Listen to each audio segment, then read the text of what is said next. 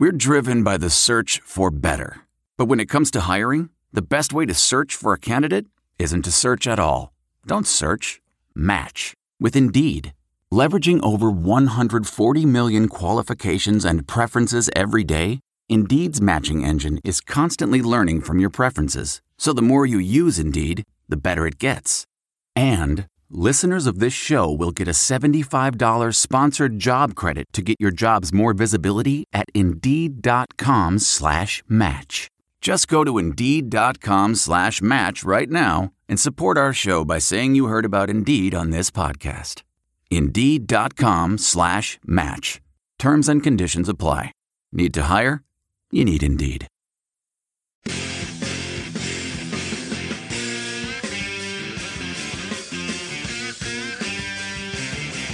All right, welcome to the Chronic Podcast. I'm your host, Ralph Malbrough, and it's a Wednesday, middle of the week. We are joined by Kevin Held from Akeem Drops the Ball, and Andrew Juge of the Saints Nation, and occasionally Never of, heard of him. uh, never heard of him, of Canal Street Chronicles. Um, all right, gentlemen. Uh, I read today that the Atlanta Falcons are looking to trade up. So that gives an interesting scenario for the Saints.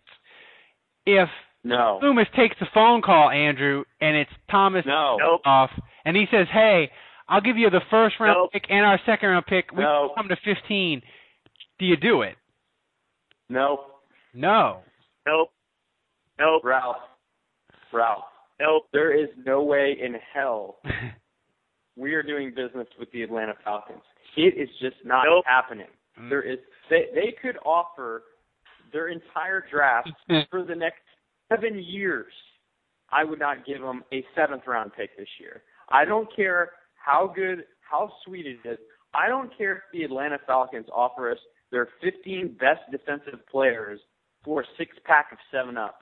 I'm not making that trade with But them. but is that more? Is that more? Can you give me? I'll start with you, Andrew. Can you give me a rat? Can you give me a rational argument and not the I hate Atlanta, fuck them, I hope they die argument? Because I agree with the emotional argument, but do you have any reasonable answer that doesn't involve fuck Atlanta for not doing No. the, deal? Ab- absolutely not. I refuse to get when it become when it comes to the Atlanta Falcons. I re- refuse to give you anything reasonable or with any sort of intelligence or thought process. Um, I'm sorry, Ralph. I think with my dick. What can I Kevin? Yeah. Uh, sheer principle. Just I, I, I- you know. I, I, I you can you can throw a P And well. frank- I mean, frankly, what if there was a really good reason? I mean, no. Go ahead, Andrew. Fuck you for asking, Ralph. Well, I, oh, y'all are gonna crucify me. I'd do the deal. If this, if Atlanta says, "Look, we'll give you the the thirtieth pick and our second round pick," I'd do the deal. And the Saints need pick. They need picks, and if Atlanta wants to trade, you do the deal. Now, the the thing that could backfire for the Saints, obviously, is if Atlanta trades up at 15 and they pick a guy and he ends up going to the Pro Bowl six times the Saints will never have to hear the end of that shit. But on the flip side, Atlanta's already done one huge trade up and they got Julio Jones. I doubt the history says when you trade up and give a shitload of picks, it usually ends up badly. They've already done it once with Julio Jones. They probably won't strike gold again. So I look at it as this way. The Saints can get picks from Atlanta and Atlanta's the odds say they're going to make a bad pick. So you can make fun of them for like 5 years saying, "Ha ha ha, you picked Manti Te'o to trade up to get him, and he's a dud, and you gave us extra picks to do it. You don't make deals with the devil. Oh. You don't do it. No. So, No. so I am outvoted. I am outvoted. Ah. Two, I'm outvoted two to one. I, I need to go take a shower, man. I mean, this podcast sucks, man. you know, you come here, you ask us about dealing with the Atlanta Falcons. I I feel like I just slept with my sister, man. Awful. well, on the Game of Thrones, that happens a lot. So, uh, no. So, I mean, so so so the value of it, even if they gave you everything you wanted and more, you don't do the deal. Ralph, hurry up and redeem yourself. Come on. All right, we'll move along. All right, now I mentioned Manti Te'o. Mel Kiper has him going to the Saints at 15. Uh, you talk about needing to take a shower. I'll need to be on marijuana, cocaine, and probably an IV drip if the Saints draft Manti Te'o. And Kevin, I know you're a Notre Dame homer, but don't tell me you'd be okay with the Saints picking Manti Te'o at 15, especially after what he no. did against Alabama.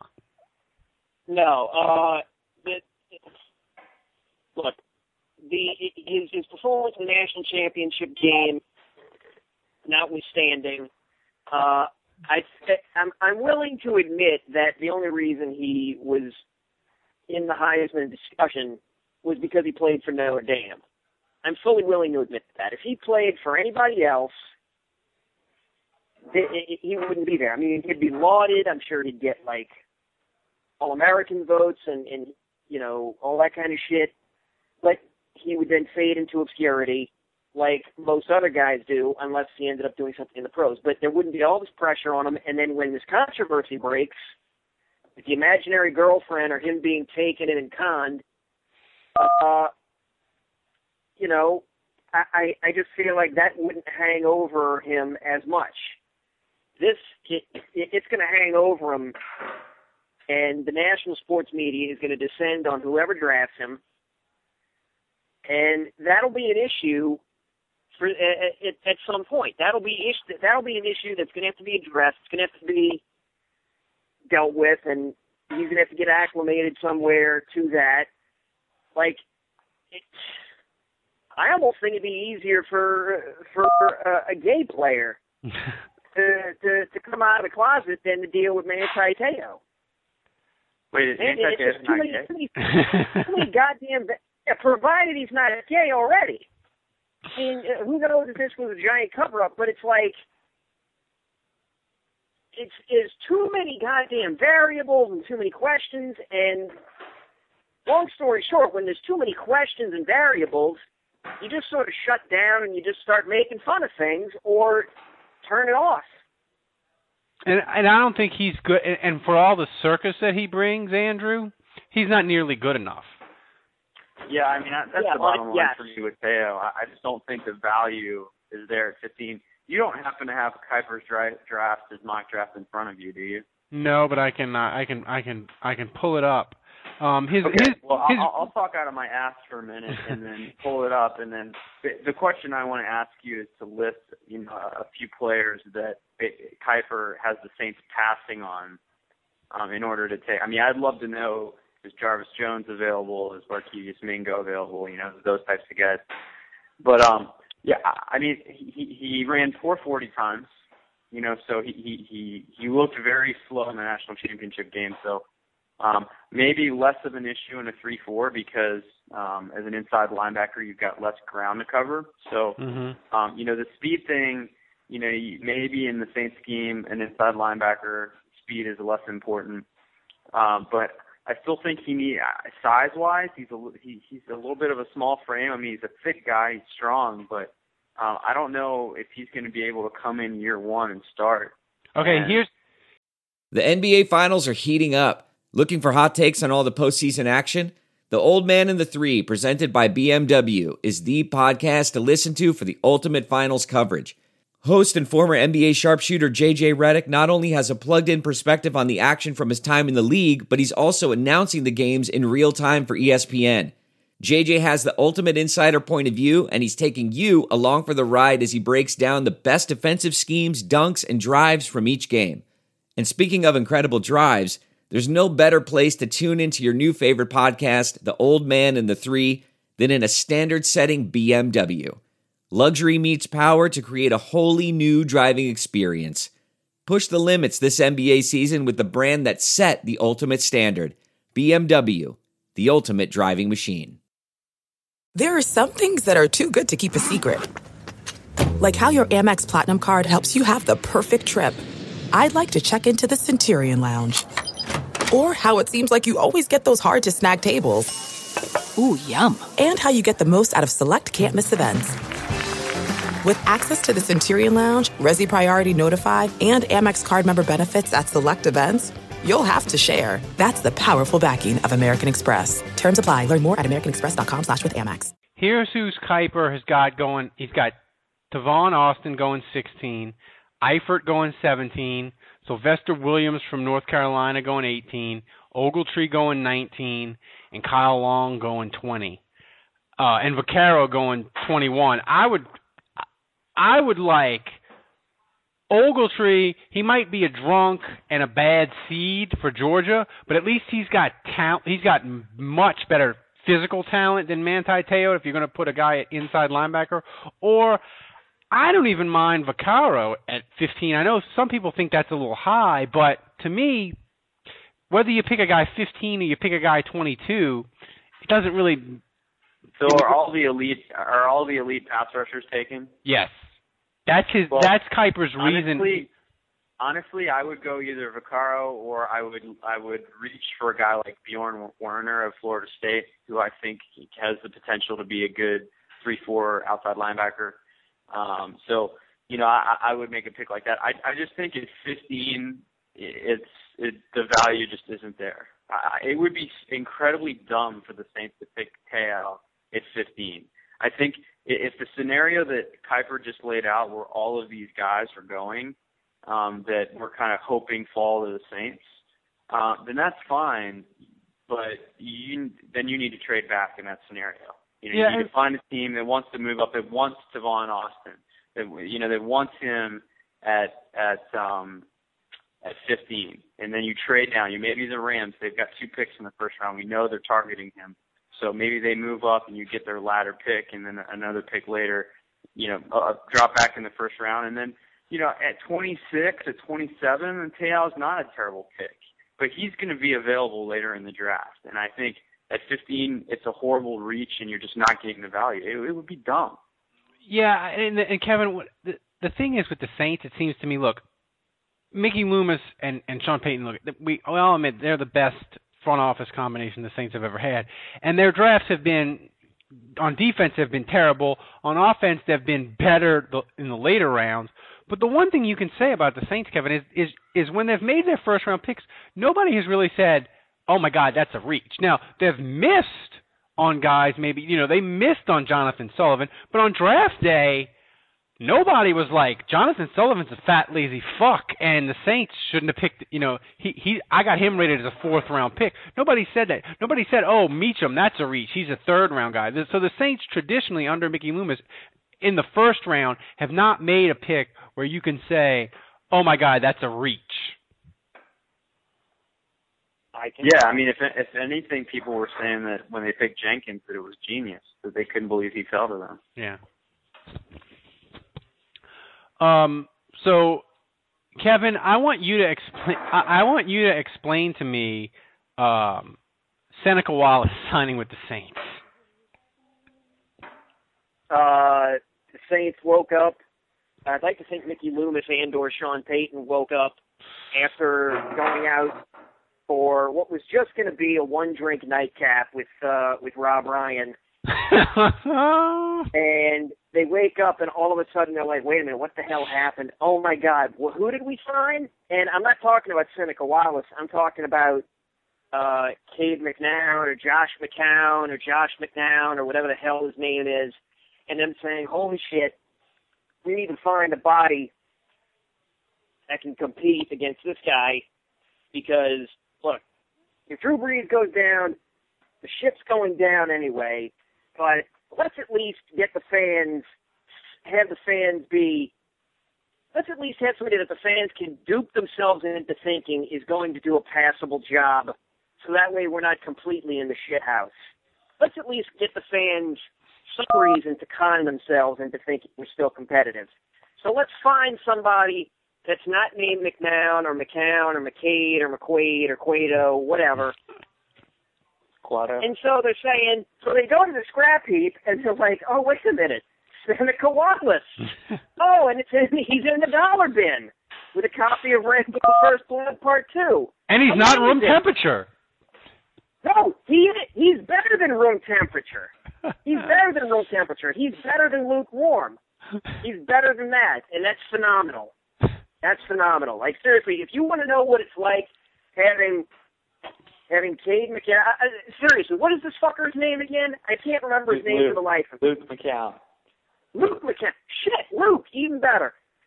Go to the grocery store, go to the frozen food section, buy a Hungry Man dinner, come home, put it in the microwave for the proper time that they tell you to in the box, cook it, open the door, and just let it sit for an hour.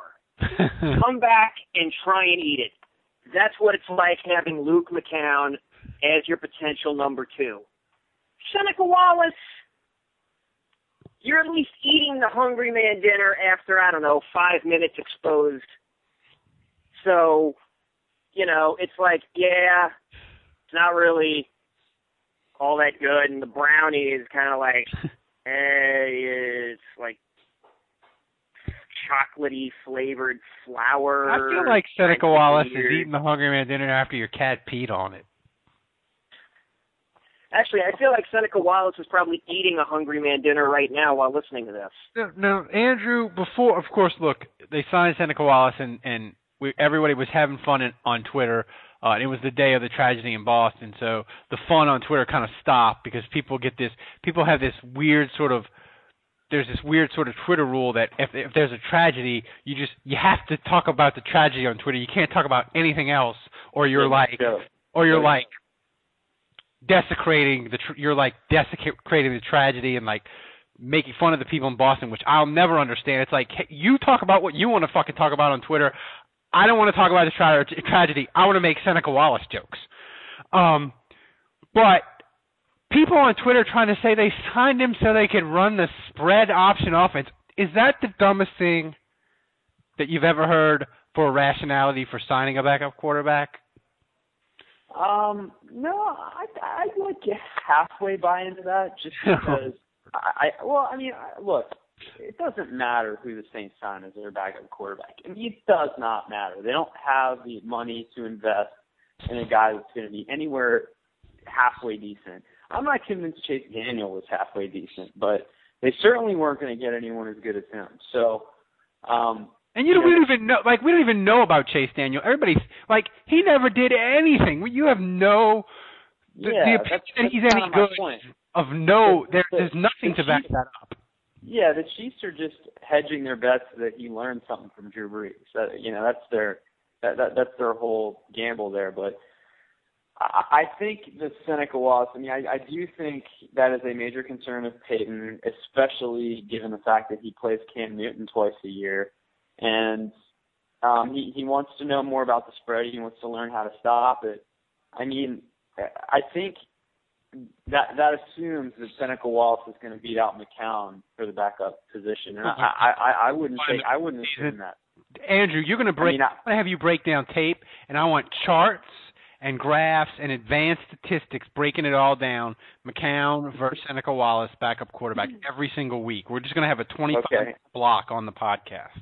the backup quarterback challenge meter. We'll, we'll make that happen. Yeah, but um, I, I'm I'm not convinced he's going to beat out McCown. I mean, I, I really do think that when you're in the system, you know the playbook, and you've had even if it's an off season and, and a preseason with the team, that gives you a huge leg up. You, you, the terminology comes to you quicker, the plays come to you quicker, and that's so much more important when you're a quarterback and you're making decisions about where to get rid of the football and, and all that stuff. So I'm not convinced Seneca Wallace beats out McCown, but assuming he does, um, I, and assuming he makes it to the point in the season where the Saints scout team um, is running the read option, is running the spread offense, um, I do think Seneca Wallace will be able to mimic that pretty well, and so he'll be a valuable asset, um, maybe in, that stuff. Um, but look, I mean, a lot of times they'll just have a safety that plays on special teams that runs pretty fast and doesn't doesn't play that much. A lot of times he'll he'll fill in as the option read quarterback on the scout team. So it's not like it has to be Seneca Wallace. It's not even like it has to be a quarterback. Um, a lot of times with the scout team, they just plug in some fast dude that can kind of mimic it a little bit. Um, and honestly, Seneca Wallace, he was that player 10 years ago. Um, um, he's 32. I'm not convinced he's that player now.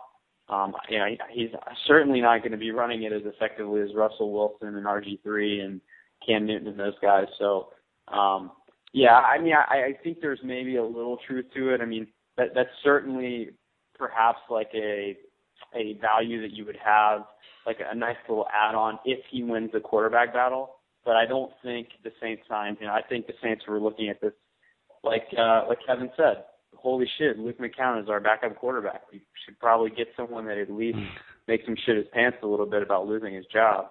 And Yeah. uh, but uh, but beyond that, I think it's just they they wanted two veterans that are both kind of sucky to battle it out. So it's not like one guy's just handed the job.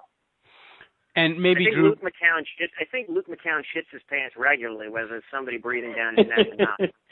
And thi- yeah, and thi- that's true. And I mean, l- you know, it's like like you said. Look, if the, if Drew Brees, if Drew Brees isn't playing, the Saints are fucked anyway. And during practice during the week, quarterbacks like Drew Brees take all the reps anyway. So the the the, the Yep. second string quarterback literally doesn't run plays in practice because Drew Brees is like, I'm fucking Drew Brees. I'm the starter. Uh, I get all the reps. You know. Yeah, I mean, honestly, whoever Garrett Hartley likes the best between the two of them in terms of holding the football, that that might be the difference maker. that is that is keen insight from you, Juge. Um, all right, Kevin, I'm going to throw out uh, two draft scenarios uh, that I think benefits the Saints, and you tell me which one is more likely. Uh, a team desperately wants to jump ahead of the Rams to get to Tavon Austin at 15, or a team wants to jump up from wherever they are in the back of the round to get the second best corner. Obviously, D, D. Milliner from Alabama is the number one corner. But if a team thinks, hey, Desmond Trufant is the second best corner, and we have him rated ahead of all the other ones, they would want to jump up at 15 and get him. Which of those two scenarios do you think is more likely to occur to benefit the Saints? You asking me or Kevin? Uh, I, Kevin. yeah, okay, no, no, no. I'm I'm still here. I'm just sneezing like Yeah. a son of a bitch, man. Um, I I I, I think Tavon Austin's gonna be gone before. Before 15? Yeah, I, I mean I've looked at like three or four drafts where Tavon Austin is is in that position where he's gone already. I've got I've seen the Chargers taking him. I've seen the Titans taking him. Uh, I've seen the fucking Bills taking him, and I've even seen the fucking Panthers taking him. But so I, I, I don't know. eh, What was the earliest one? The the Titans. So that's pick ten. I don't know if somebody's gonna want to trade up to pick ten to take Tavon Austin. I, I I don't know. The, the the secondary thing is I think a little more likely. I could see somebody jumping ahead to grab to grab Vaccaro, uh, provided some idiot doesn't take Xavier Rhodes. I could see somebody going after Xavier Rhodes. Again, if if any of these teams are dumb enough to let Dean Milliner slip, I could see somebody going up trying to get Dean Milliner. But I, I I guess I would look at the secondary one because there's a few more of those guys as opposed to wide receivers that people would go. I mean, the only wide receiver that I see going over the Saints is uh the hell is is Tavon Austin. That's the only guy that's shown up Yeah. in any draft. That's that's hell. That's in the first half of the draft. I mean, I know there's only Yeah. one extra pick with the Rams, but he's the only wide receiver in the first half of the draft. So if he drops, that seems unlikely. And if there's a secondary guy that somebody wants, maybe they trade up for him. Yeah, I mean, So may, secondary. maybe Cordarrelle Patterson if a team would want. I, but I just like I said, I don't, I don't. He's not a guy you've heard from. But Andrew, this feels to me like a draft that there's going to be two or three picks in that first dozen where we're going to be like, what the fuck? And it's going to be. It's. I I think there's going to be at least two picks, and I'm going to make a prediction. In the two picks in the first dozen, where me and you are going to call each other and be like, "What the fuck just happened?" It feels like Yeah. that. It feels like that kind of draft to me. But I, I agree. I- think the big question. I mean, I think D. Milliner is is going to be a top ten pick. I mean, I'll I'll be shocked if he's not. Kiper has um, him going number one to Detroit. Oh, trading up. Yeah. Oh wow. Well, I mean, yeah, obviously it's hard to predict trades, but um, you know, like Kevin said, um, there's a good chance Tavon Austin will be gone before 15, um, and I have seen him going going earlier than 15 in some cases. Um, I, I think Xavier Rhodes is definitely there at 15, but I just I, I'd be surprised to see a team reach um, for 15. But you know, I, I think right now the real, I mean, we know. I mean, if you look at a lot of these top 15 picks, we know the top three tackles are probably going to go in the top 15. Yeah. We know a lot of those elite pass rushers, Ansah, Barkevious Mingo, um, Dion Jordan, and Jarvis Jones. We know those guys are at least high, highly probable candidates for top 15 picks. Um, and I keep going back to this, man, but I think quarterback is, is the huge game changer because we don't really know beyond Geno Smith how much teams are going to panic, how much teams are going to reach. I think we, as Saints fans, we have got to pray that Jacksonville takes Geno Smith second overall. If they do that, then you might see Buffalo panic and think about an EJ Manuel or think about um, Matt Barkley. And if and if and if they trade up to get one of those two guys, then all of a sudden you could have three quarterbacks. Or just take them at eight. Just take them at Yeah, eight. or- the or just Eagles take could it still eight. Geno Smith. yeah. But so my point is, I think we as Saints fans, we really got to be rooting for that. But um, the guys that could fall to me, um, you know, you look at Star Lotulelei, who I still, you know, think is one of the best players in the draft, if not the best. Um, and his heart thing could could drop him. And then the second thing, the second player is Barkevious Mingo because he's so he, he's so raw. It's just it's hard to know. I mean, obviously he's a freak talent athletically. He's as good or better as any player in the draft, but there's a lot of unknowns with him, and so no one's really sure if I've seen him go in some mocks like second or third, and I, I don't think that's going to happen. But um, you know, a lot of mock drafts have him in the top five, and some And, of them know- have him dropping to the Saints at 15. So um, those are the two players that are the real wild cards for me: Barkevious Mingo and Star Lotulelei. And I could see scenarios where both of those players are available at 15. Now, if Star Lotulelei is available at 15, that's the Saints pick. Period. End of the story. You know, put your card in one second into it, draft the guy. But Even over I'm not Mingo? sure that's going to happen. Even over Mingo, absolutely. Star Lotulelei is my guy. He is our spark. He's our plug three four nose tackle starter from day one if he's available at 15.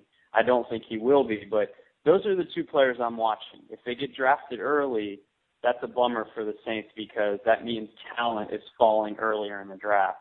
If these quarterbacks start to get picked ahead of them, um, if we have a couple surprises when these players start to drop, that's really good news because you know a, even if Star gets picked at 13 or 14, that means a guy like Jarvis Jones or a guy like Barkevious is still around.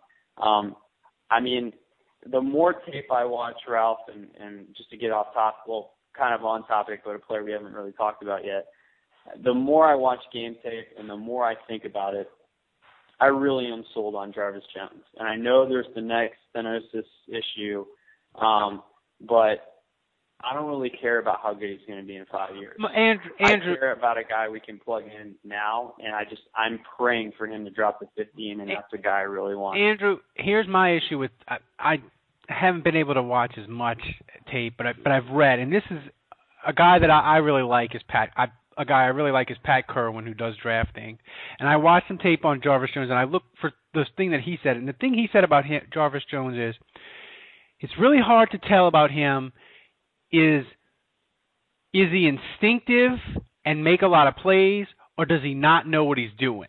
Because he doesn't really follow the defense and he's not always where he's supposed to be. And when he's makes a play, but he doesn't run the right defense, he's not in the right spot. You say, well, he's instinctive. He just knew where to go. But when he runs himself out of the play, you say he doesn't know what the hell he's doing. when you see him, what do you see out of him? Because that's that's what I worry about him, and he disappeared in a lot of games for Georgia too. He did, but look, when you have 15 sacks in 12 games, the dude had 15 sacks in 12 or 13 games. I mean that that is more than a sack per game. You know, and I think if you combine Ansah, Mingo, and uh, third guy, maybe it was Jordan. I couldn't remember the stats, but like basically they combined to have like one more sack than Jarvis Jones did for the yeah. season. And the bottom line is he gets to the quarterback. And I just think you, with the possible exception of Dion Jordan, all those guys we just talked about, they're not going to be starters year one. You know, they're going to have to learn the system. They're going to have to get acclimated to the NFL. A guy like Mingo, he's going to have to get stronger. He's not going to show up, you know, and be a game starter on in week one and and be able to dominate in the NFL. Jarvis Jones, his body is ready for the NFL now. He is developed. He's he's got the speed. He's got the talent. He is ready to plug in week one and go.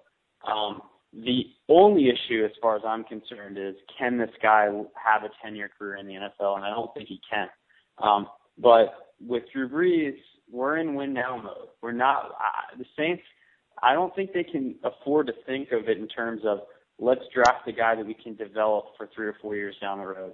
They really need to look at this as we need a guy that we can draft that's going to be able to come in and start for us week one and make an impact. And for me, that guy is Jarvis Jones. And so, yes, I, I think his head will swim a little bit, but that's the beauty of being a 3-4 outside linebacker in a system like Rob Ryan's, where it's a lot less about checkdowns, like a system that was in place before Ryan got there with uh, Spagnuolo, where you know he was basically trying to defend everything. If this happens, and you got to do this, and this happens, and guys' heads were swimming, and we saw what the result of that was because there were too many checkdowns, there were too many um, moving parts for each you know layer of the defense. Rob Ryan's defense is all about getting to the quarterback, about being aggressive, about taking chances. And that plays right into the hands of what Jarvis Jones' game style is. Yeah, Kevin. Last draft question, then we'll get on to some other things. Um, you know, the Saints have done. They've signed a couple of ex uh, ex Cowboys uh, that played under Ryan. They tried to go. They went pretty hard after Nasiam. I wouldn't say terribly hard because they, you know, he he barely got any money from San Francisco, but they did try to push hard for him. They they pushed hard for him, but they didn't they didn't open the checkbook obviously. So with what the Saints have done in free agency, how much influence do you think Rob Ryan is going to have come draft day in the room?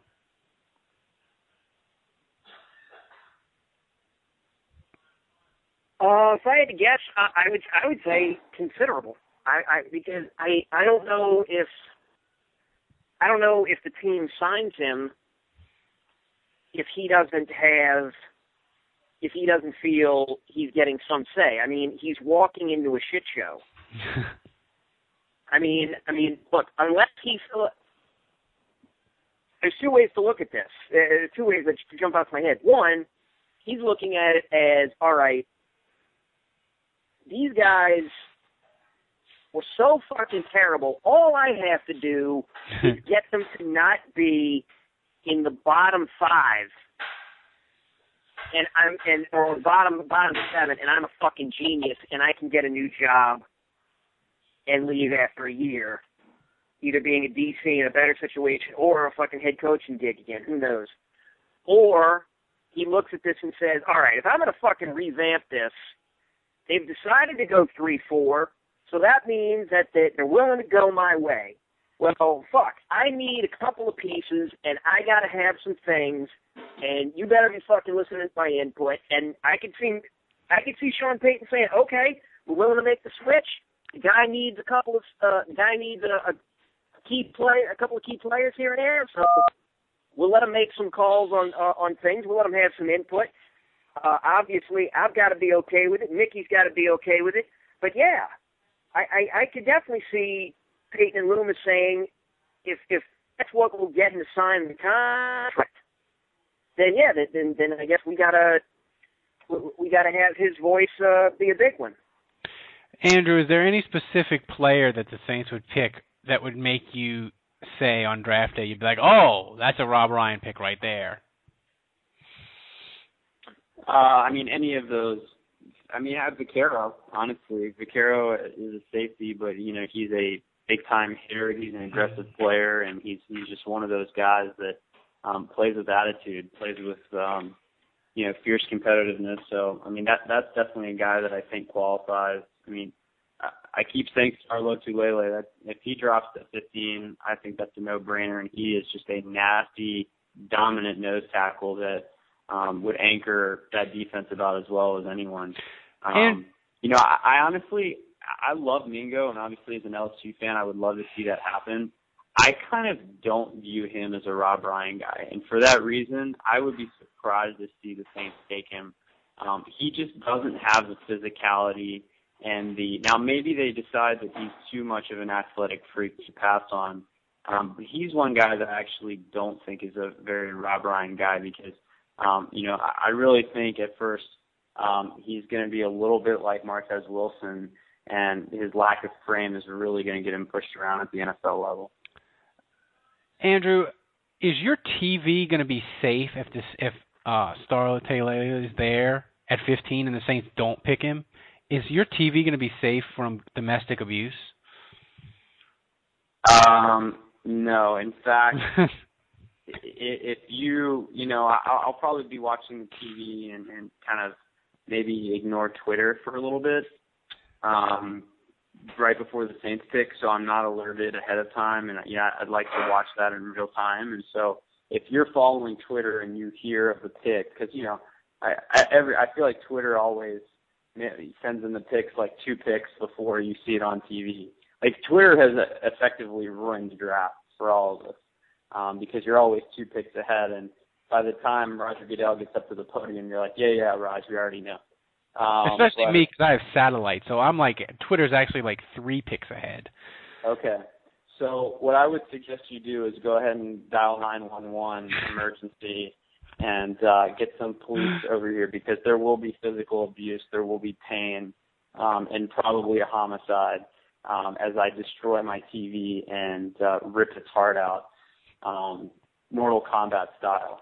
Um, if if if something if, if that were to happen where Lotua is available at 15 and they pass on him, um, yeah, I mean it's basically we're, we're talking about Mortal Kombat gruesome Saw Seven movie esque destruction on my television. Yeah. Um, Kevin, is there any player that you would destroy your TV Mortal Kombat style if the Saints don't pick him at 15? don't pick him at 15. Well, again, I'm the guy who's just advocating them to trade down.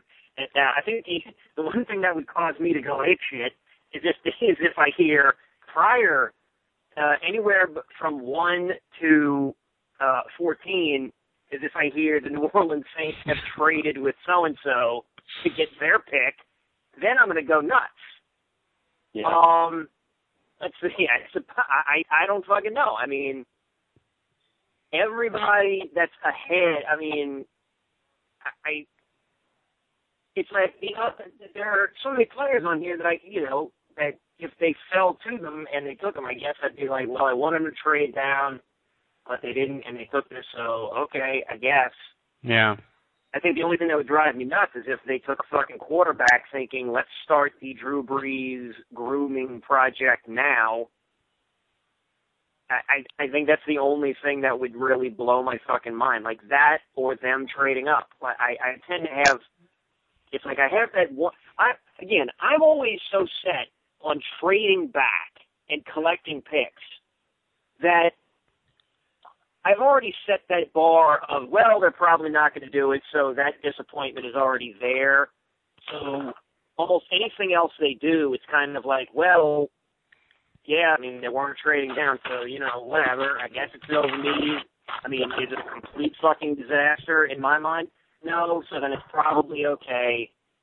So, you know, let's not flip out of yet. Let's wait a couple of years and then we'll start declaring that it's the worst, that it was the dumbest thing ever, and we should have seen this coming. How could we not see this coming? Blah blah blah. Okay, I, that was going to be my last draft question, but I thought of something that we hadn't touched on. Andrew, the Jets apparently brought in Chris Ivory for a visit. The Saints put the second round tender on him. Obviously, the Jets, although I wish they would, they're not signing Chris Ivory to an offer sheet and giving the Saints a second round pick. Because if they did, Mickey Loomis, it'd be like done. They would just for a second round pick, you can have Chris Ivory. So that's not going to happen. Yeah, we don't need the seven days to match. No, they would need like Mickey Loomis would be need like as fast as he get the words out of his mouth. Thank you for the second round pick, and and I like Chris Ivory, but for a second round pick, you do it. But so, but what is Chris Ivory's value? And if you're gonna do a deal with the Jets, what's realistic? I think the best the Saints could do is the Saints could move up to number eight for Chris Ivory, and the Saints would have to give the Jets like a fifth round pick. That's the best the Saints could do, or they could get a fifth round pick in return. What's your opinion of what they could get for Chris Ivory out of the Jets? Wait, wait, say that again. You're saying the Saints would move I up to number I eight think the Saints could. the I think the Saints could say to the Jets, "Look, we'll give you Chris Ivory, and we'll give you a fourth round pick, and we move to number eight, or we Eight give you Chris. Ivory. Yeah, we give you Chris Ivory, and the you know, so they move. The Jets would move back to 15. So the Saints would give them Oh, Chris okay. Ivory and the fourth round pick, and the Saints could move up seven spots. You know, And- okay, so so two picks and Ivory for the eighth. yeah. Yeah, I mean, I don't really see. And I don't know if I would do that, but I but I think that No, I, I think. I mean, I could be wrong. I think it's going to be more of a straight up scenario. I, I don't see the Saints giving up Ivory and a pick um, to the Jets to move up. I think Yeah. it's going to be. You know, the, the Saints are just too limited in the number of picks they have this year. I don't. I don't really see them looking to move up in the draft and and giving up some draft ammunition. I mean, they need bodies, they need depth. So I think it's more of a straight up trade scenario. Um, a lot of my followers on Facebook and Twitter um, have a lot of, had a lot of problems understanding this, and then, you know I I posted this and said that you know it was a fourth round pick or fifth round pick is what, what was kind of being initially discussed, and a lot of people were like, oh, all the Saints can have is a second round pick. We already tendered him, bro. Um, and so I don't understand why people have so much trouble with this, but I feel like I need to explain it again. Um, Chris Ivory has been tendered a second round pick um, by the Saints. Um, he, he's been tendered at the second round level. What that means is if another team signs him to an offer sheet, um, the Saints have seven days to match that offer sheet or say, no, that's okay. We'll take your second round pick. You can have Ivory. The Jets are not going to sign Chris Ivory to an offer sheet. They don't want to give up a second round pick for him. So what would happen is Ivory would sign his tender with the Saints, um, and then he'd be under contract, and then the Saints could trade him for whatever they want. So that that would be the deal basically, is that he would be under his one year tender contract, and then you know the Jets would just trade a pick for that contract. So that that's how that would play out. Um, now, as far as the value, I'm sure the Jets are starting at sixth round, and they're going to tell the Saints, look, this guy is injury prone. He's got a little bit of a fumbling problem. He has never he, he rushed for 200 yards last year. He doesn't he hadn't played much, and he, he does he's not of huge value to your team, and you didn't even draft him. So we're giving you a six round pick. That's way better than what you invested in him, which was no pick. Okay, can I play? Can I should take it? can I give Mickey Loomis's rebuttal Yeah. to that? Uh, hey Jets, all your running backs are garbage. I'm going to show you this clip of Chris Ivory dump trucking the Atlanta Falcons. I want a fifth round pick. Well, I think the Saints want a fourth. I, I think the Saints. I, I think the fifth round pick is probably the middle ground, and that's where they end up um, possibly striking a deal. But I think the Saints are looking for a fourth, and I think if if the Jets offered him a fourth, I think they would take it tomorrow.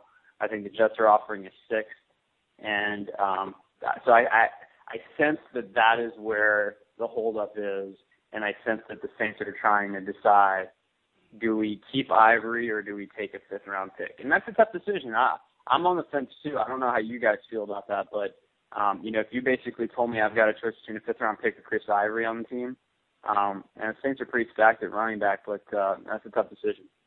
Kevin, I'm going to leave that up to you. Chris, you keep Chris Ivory for this year, or do you take the fifth round pick? Uh, I I actually kind of like what uh, what Andrew was what was talking about the fourth round. Like maybe the Saints were thinking fourth round the whole time, and it's like the Jets come at you with the six, then you come back with the two, then they come back with the five, you haggle at the three, and then boom, you settle on four. Like like like negotiations go in, in that sort of phase. Now, if the Jets get hard hard line on you and go fifth round and they're not budging, and say, okay, fifth round this year, but if he rushes and and you work out you work out like some sort of a uh, like a conditional deal where if he hits this benchmark, you give us a fifth round or a sixth round the following season, and and and see if that works. That could. I mean, and you could even make the benchmark ridiculous. You know, I mean, you could say, look, if he runs for tw- if if if Chris Ivory goes for 1,200 yards, we want a fourth or a fifth next year, and the Jets will probably be like, okay, because they can't imagine that happening.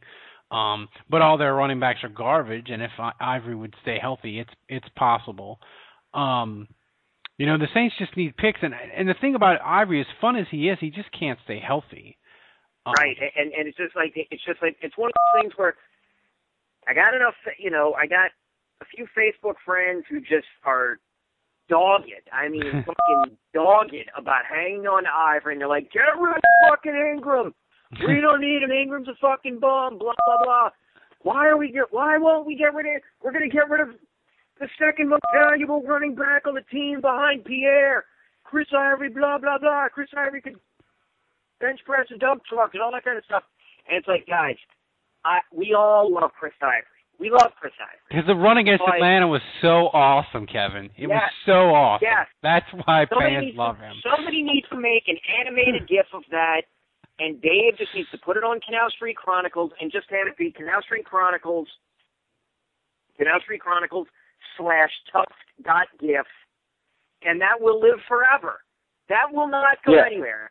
We can. we That can needs to be the picture for every we story. the, we can have the we can have the awesome preseason move that he did against the Chargers a couple of years ago, where he just like like ran right through a guy, put his hand on his helmet, and was just like, "How down you go?" We can have that and a couple of things, and put them on the internet as animated GIFs, and we'll always have that. But we we have to make a decision. It's shit or get off the pot, and I think we just have to decide we're better off letting him run free for somebody else because we've made we've got we've made investments elsewhere. He's not going to get enough time, and we, we just need to let him go, and we need to get something in return to try and look elsewhere. Yeah. All right. I'm going to touch on this just a little bit. I know. Look, you people that listen to this podcast, you don't listen to this podcast for us to talk about news events and all that. And if you want to hear about the tragedy in Boston, you can go to CNN or wherever. But No, no, no, don't go to fucking CNN. no, they'll get it wrong. They Don't arrest. go to CNN. You're gonna get fucking shit wrong. You're gonna see Wolf Blitzer wielding a goddamn pressure cooker around like a jackass. That's why they called Wolf Blitzer a jackass. oh, I love it. I love it, Kevin. Um, but Andrew, I I want to touch on this in sports in that every time a terrorist, you know, it's it's been a long time since the United States has had something like this happen, and I feel every time it happens, the the the sporting event security ratchets up even more, and because it's the Boston Marathon, which was a sporting event, I feel like the NFL especially is going to tighten that noose, and security is going to get tighter. Although I can't figure out really how, but is this event going to make sports an even less fun experience to go to live because of this terrorist attack? And I'm not talking about being scared or any of that. I'm just talking about, my God, this security measures are such a pain in the ass. Yeah, I mean, I think the NFL kind of keeps a tighter tighter system and just has more bodies um, than most sporting events in general with security and checking, you know, and that sort of thing. I mean, it, it's I mean, if you've been to any SEC games or college football games in general, um, you know, the NFL security is is leaps and bounds ahead of college, you know, football games. So, you know, if I well, I don't know if the FBI is now going to be listening to this podcast forever. They listen to everything, Andrew. Don't you listen to Alex Yeah. Jones? Black But- helicopters, they're coming for your baby. Yeah, I don't False wanna flag, give false flag. Uh, I think I would think it would be much easier, you know, if you were going to try something like that to pull it off at a college football stadium than an NFL stadium. So, um, you know, I, I think don't it's, bust it'll out be the overbearing, blueprints here.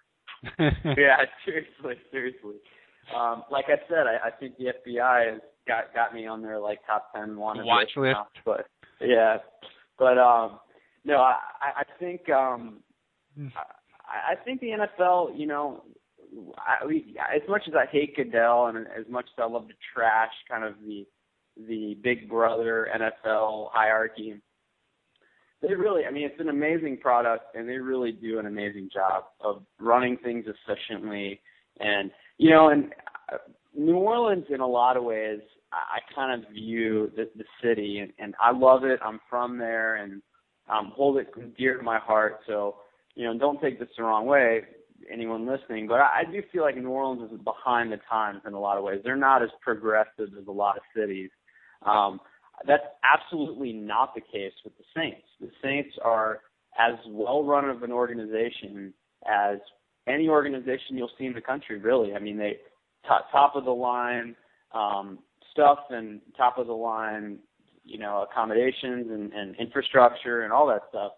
And to me, the Saints have always been, at least since Katrina, you know, since Benson kind of put money in and Sean Payton came to the team, um, they've always impressed me with how tight of a ship they run and how professionally they do it. Minus, you know, the biking and stealing and all that stuff. But We'll have um, to but get to that. never, never mind Maybe that. we We'll, get into we'll that. Just gloss, we'll, we'll just gloss over that. But um, but um, anyway, so my point is, um, the NFL is an extremely well-run product, and they do things very efficiently. And yeah, I mean, I could see them ramping up security, but I still think they're just gonna do a great job of knocking it out of the park like they always do. Um, and you know, when you're a, a gazillion dollar operation like they are, and no one can really touch you because you're the biggest game in town, um, that that's what's going to happen. There's perks, there's benefits to that, and when it comes to the NFL, they know how to throw a party and they know how to run things well, and so I, I don't see that ever being an issue. Kevin, do you think maybe not for the NFL, but do you think the the Boston bombing will will affect other sporting events and they'll and and they'll be clamping down even harder um on different sporting events? I mean, I know the Boston Marathon will probably be a police state next year just because what happened this of what happened this year, but I mean, do you see do you see can you can you in your mind see okay, when if it's a basketball game it's going to be this way, if it's a whatever, it's things are going to change, you know, or or maybe not even sporting events, maybe jazz fest and that sort of thing where it's kind of loose and not as tight before, but just things are going to be different from now on.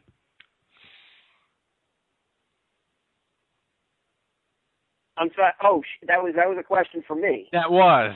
I like your dramatic Well- pause. There's nothing better than than 10 seconds of dead air in a podcast. Followed by followed by oh wait, that was for me. Yeah. it Um, is. Christ. Uh, are we gonna see? Would you I'm stop take- hitting the button? Damn Yeah, it! yeah, God damn it! They think people think you're cursing or something. I'm bleeping you out, which is totally not true. I would never take the time to do that. I'm I'm gonna take the chicken shit. Uh, I, I'm looking at it. I'm going Kevin's weird psychological thing. Uh, she'll get ratcheted up a little bit, and to to Saints fans, what I would say is, look, whatever you fucking prepare, whatever you do on game day, do it an hour earlier. Because the fucking dome is. I, I I'm always seeing on Twitter or seeing on Facebook how there's not enough fans there at the beginning of the game and how people are still filing in, you know, five minutes after kickoff or five minutes into the first quarter, all that kind of crap. So start shit an hour early so you can make it into security checkpoint A and hopefully be up to security checkpoint three uh, by the by the time the Star Spangled Banner starts. so that way you can fucking get to your seat uh, for kickoff or something. And depending on where you are, if you're in the fucking 600, you'll still be on uh, the, third escalator. Um, but yeah, it, I mean, everything is going to be clamped down a little bit more in the immediate future. But like everything, you know, ramped up security, it costs fucking money. I I I hate. I'm I'm gonna be. I I don't know what this makes me sound like. I don't know if this makes me sound like some weird libertarian fuck freako or or just fucking Debbie Downer or what. But you know, you want an extra 50 cops at your event, okay, it's just, you're going to have to pay for that. Or you want a security team there, okay, fine. Or worse, you want to pay some weirdo fucking Merc squad with uh, some weird ass logo and a name you can't pronounce to show up, and they're secretly carrying Glocks. So basically, around, uh, that'll cost you a lot of fucking money. so basically, your short answer is, fuck the terrorists. They raised up the Saints ticket prices.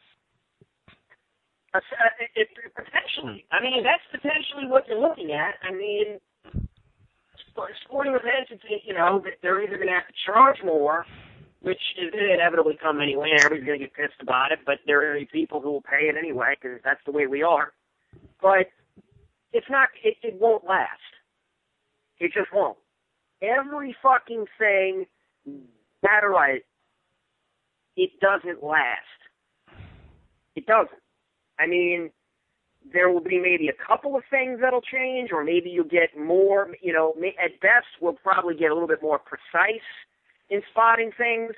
I think if there, I think maybe, like, like in the aftermath of the Boston Marathon, everybody was like, "Oh my God, there was this thing, and then there was this bomb planted here." It turns out, no, it was just the fucking two, and I, and no way am I trying to fucking minimize that, but you went from the two explosions to there, there potentially like this on uh, on unexplo- unexplained device and this thing and this thing, and it's because people fucking fled the scene and they left their knapsack and we're all fucking panicked and flipping out.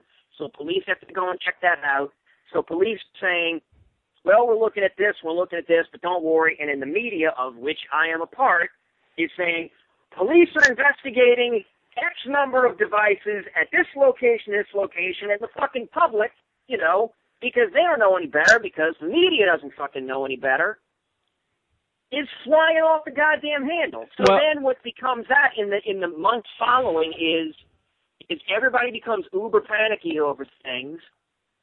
And and over time, uh, that's going to subside. Maybe in the long run, we become more cognizant and aware of our surroundings, which we should be anyway. But the whole cop thing, uh, there's not going to be more police at every single event in the long run. It just won't happen. Like next year at the Boston Marathon, oh, there will be fucking cops everywhere. Hey, hell, I'll go out on, I'll quote unquote go out on a limb. I'll say there's actually going to be more people at the Boston Marathon next year. Why? Because fuck whoever did this. People will fucking show up. Hell, I've actually considered just going to Boston, not to fucking run a marathon, because the idea of running a fucking marathon is idiotic to me. But hey, if you want to fucking run 26 miles in a fucking day, God, God, wow, God love you for that. I was just thinking about fucking going to the goddamn stands and just being like, yeah, I don't give two shits about a marathon or any of this. I'm just here 'cause fuck you. That's Yeah. why. All right. Well, so I'm gonna you'll have schmucks like me who will actually do that, go out there and get and shit just sit out there get like shit me, faced for America. So you'll there'll be events that'll be really fucking ramped up, and that's how it'll be. Right. That's how it's always going to be. Certain events you'll get more security, and eventually it'll sort of like subside, but hopefully in the long run we'll all be better, more aware and cognizant of things. That's really the only thing you can hope for. Well, I'm gonna say I'm gonna say the one thing that I'm sure this terrorist attack in Boston will will do is it is going to be so hard to find a fucking garbage can at large sporting events and outdoor festivals now. you'll have a better chance of finding a virgin go- girl in a whorehouse than a random garbage can because they're just going to be like, fuck, no garbage cans. If we could just get rid of the garbage cans, the terrorists won't have anywhere to put their bombs.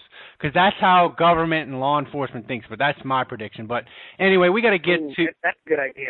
we got to get to uh, mocking the draft. And uh, Andrew Juge last week, uh, in the post game sort of post mortem of the podcast after, came up with a fantastic draft idea. Uh, Andrew, explain to the people what this week's draft is going to be. Uh, well, it's very simple. Um, essentially, we are going to be drafting former Saints players, and there's there's no real rule um, in terms of years of service. There's no real rule in terms of whether the player played for the Saints in the 60s or the 90s or whatever. Um, there's no real rule whether they were a free agent, whether they were picked up by a trade, whether they were drafted. Um, the only rule is that they must have a funny name. Um, in other words, something to do with their name that enables us to mock them. Um, that, and that's that's it. Yes, and since Andrew came up with this idea, Andrew, you get the first pick. You are on the clock. All right. Well, uh, I, I've had some time to research, and did. uh, you know, I, I wanted to really pick a player that was going to make an impact with his name, and uh, that was really going to not only showcase uh, my maturity level, which is uh, arguably lower than that of my three-year-old son, um, but I also wanted, you know, a player that um, kind of lived up to that name. Um, and so, with the first pick overall, uh, I'm going to select Joel Smeenge um, of the 90s, uh, defensive end for the Saints. Um, during his time with the Saints, my father would always refer to him as Joel Schmegma. and uh, at the time, I can't even keep a straight face. At the time, I wasn't really sure what Schmegma was because, you know, I was young um, in the early '90s, and you know, that was this was in my preteens, and um, so I, I looked it up. You know, kind of got a feel for what what exactly a schmegma was, and sure enough, he you know he he lives up to the name. He's kind of a he looks like a smelly guy. He looks sweaty and kind of disgusting, and you know he kind of performed like Dick Cheese. You know, for, for career with the Saints, and he really didn't uh, amount to much at all. So um, my first pick overall is Joel Schmegma and um, you know his name is always a, a clear reminder to me of what happens when you don't wash your nether region properly. Uh, Kevin, you have the number two pick. You are now on the clock. I just, I just keep thinking about it's great. Uh, so basically, my draft board is really it's it's pretty fucking deep. I have a serious war room here on this. you one. do. Uh, oh yeah. Hey, look, you, you tell me we're looking, we're doing silly names. I'm going. I'm, I'm seriously. I'm 20 deep here. Okay. I'm Hey, hey Kevin, Kevin, did I take your number one player off the board? That's all I want to know. Actually, no, no, because you had talked about taking Schmegma, and I was just like, all right, I'm going to let Juge have all the Schmegma he wants. I am going to take Scott Slutzker. Scott Tight end. Slutzker. He is, yes, yes. Scott Slutzker is, let me find his name. He is a tight end out of the University of Iowa. So he's a Hawkeye. So I don't, I don't know, I don't know how much, uh, exactly what, what, what he does, but if there's one thing I know about Scott Slutzker, he knows cornholing. Ralph, you're on the clock. I'm on the clock, and I discovered this name today while I was eating my lunch, and uh, it's so good. I thought maybe Kevin would pick it. Uh, I'm going to select from Johnson C. Smith College. He played for the Saints in 1970. Bill Dusenbery. and I am so excited to get this pick because I wish he played for the Saints now because Dusenbery would be so much fun to say over and over again. I can't believe Dusenbery dump trucked that guy, fuck Dusenbery fumbled again. He's a dingleberry. That name is comedy gold. I select Bill Dusenbery. I didn't even know Johnson C. Smith was a college.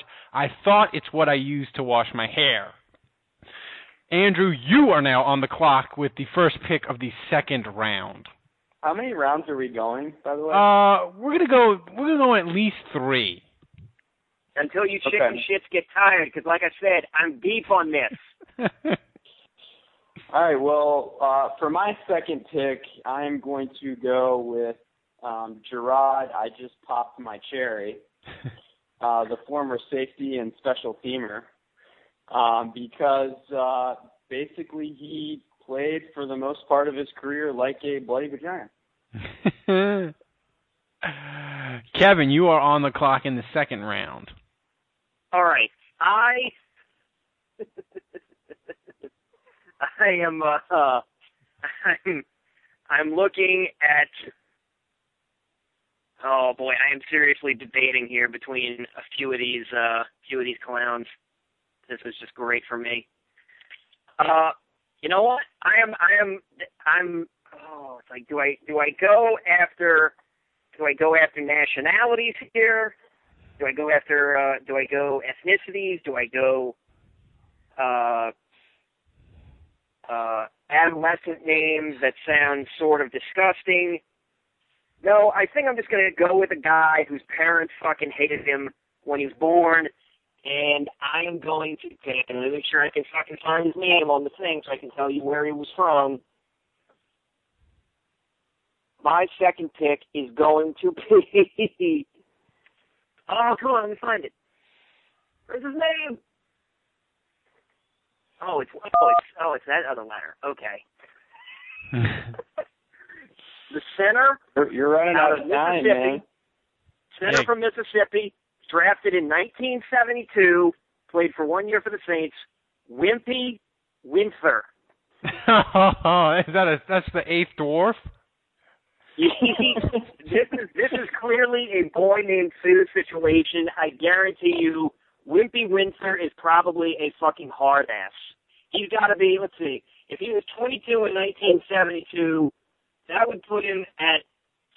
And again, I'm just guessing 22 and 72. That would make him at least 72 right now, and I still wouldn't dare fuck with a guy named Wimpy Winther from Mississippi because this guy strikes me as somebody who had to whoop a lot of ass as a kid.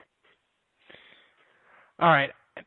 I'm going. Am I? I'm, I'm on the clock now. I'm going with the guy. He he's a he's a tremendous. He's the one of the tremendous busts in Saints history, and everybody knows him. But I'm doing it in honor of my father. I'm selecting Russell Erxleben, kicker from Texas, who is arguably the worst Saints draft pick in Saints history. The reason why I'm doing it is because my father always cur- called him, for whatever reason, Russell Erks Layman, layman because he's lame. And whenever he would say him, he'd be, "That's that stupid kicker for the Saints that would cry on the field and had the tantrum." Because they have the video of Russell Erxleben, if you ever see it, where like he missed a kick and like banged his hand and feet on the ground like a like a two year old. So in honor of my father, I'm selecting Russell Erks as my father would call him. Uh, Andrew, you are on the clock with the third round.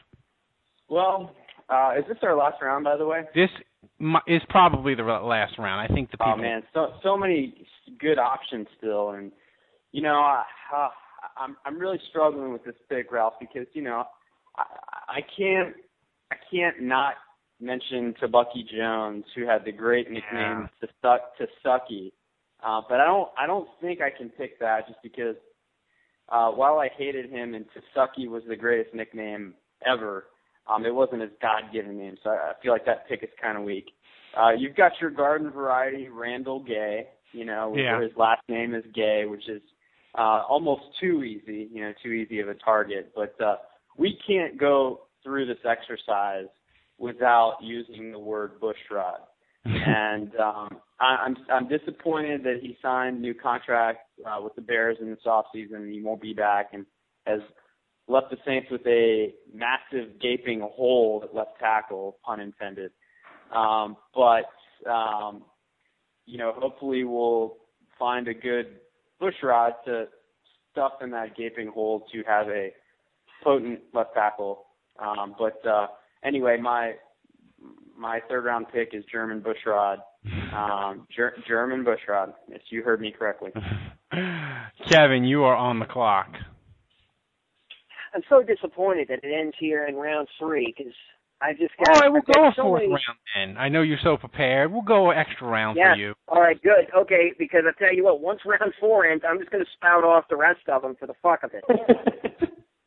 uh, I tell you what, then I'm going to take one of my uh, ethnic names here. Go ahead. P. Uh, actually, let me find his fucking name. Uh, defensive tackle out of San Diego State. Played for the Saints in 1997. Pio Saga. Wait. Pio Saga Polutelli. Pio Sagapulotelli. Yeah. So he was basically chasing the fucking Goonies around, uh, looking for one-eyed Billy Strider.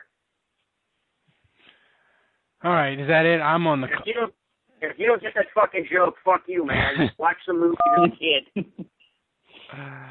I am going to select, uh, just because I like to say the name, uh, the first name, uh, Tinker Owens. From Oklahoma. Oh, he was on the board.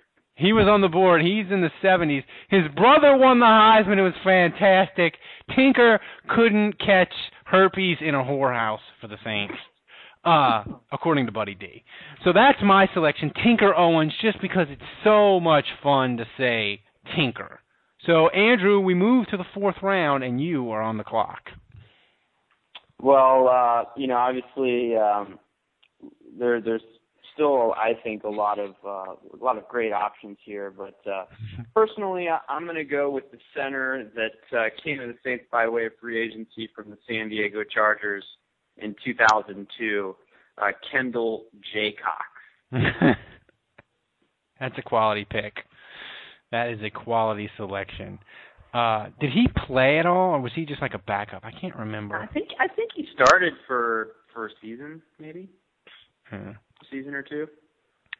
Uh, Kevin, uh, this will be the last round, but we will let you give the people all your research after we do it. So make make make of your bull uh, all the players in your bull in your bullpen.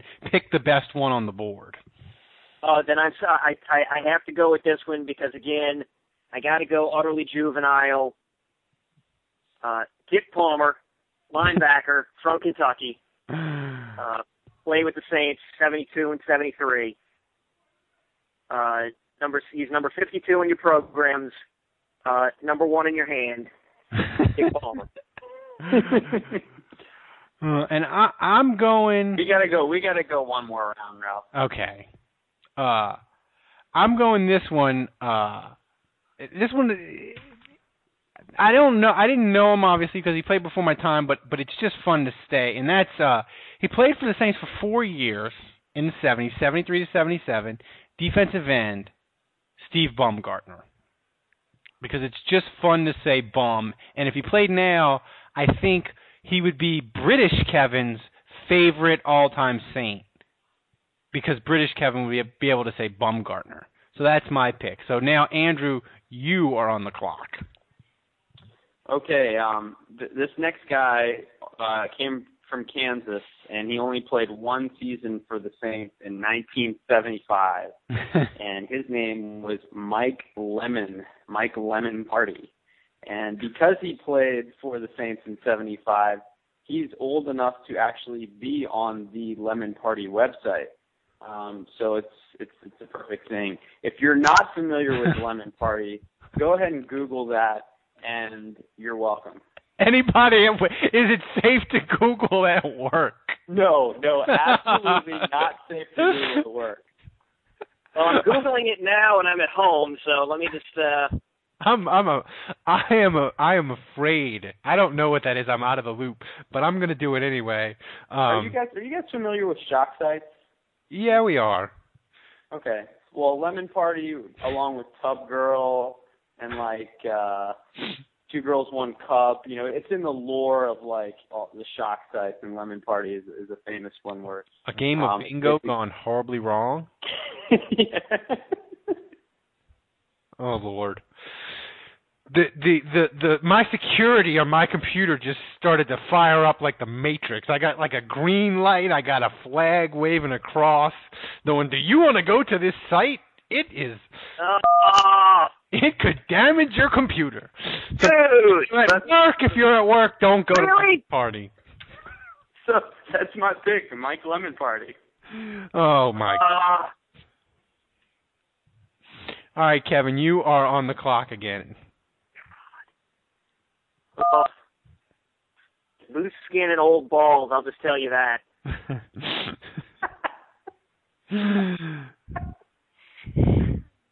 Oh man. Ugh. I can't even disco, man. I can't. That that's the winner. That's that should have been the number one pick. That guy. I mean, this this one cat. I got it looks pretty like good he's value wearing. in It, this I mean, round. it looks like he's wearing like uh those quarterback sleeves on his arms. That's just weird. That's a lot of that's boy. That's a lot of hair for an old guy. Oh. Man. So Kevin, do you have you're on the clock, so do you have a pick for us? You got to get Yeah, hang on. Got to get the card up in time, my friend. It's just like,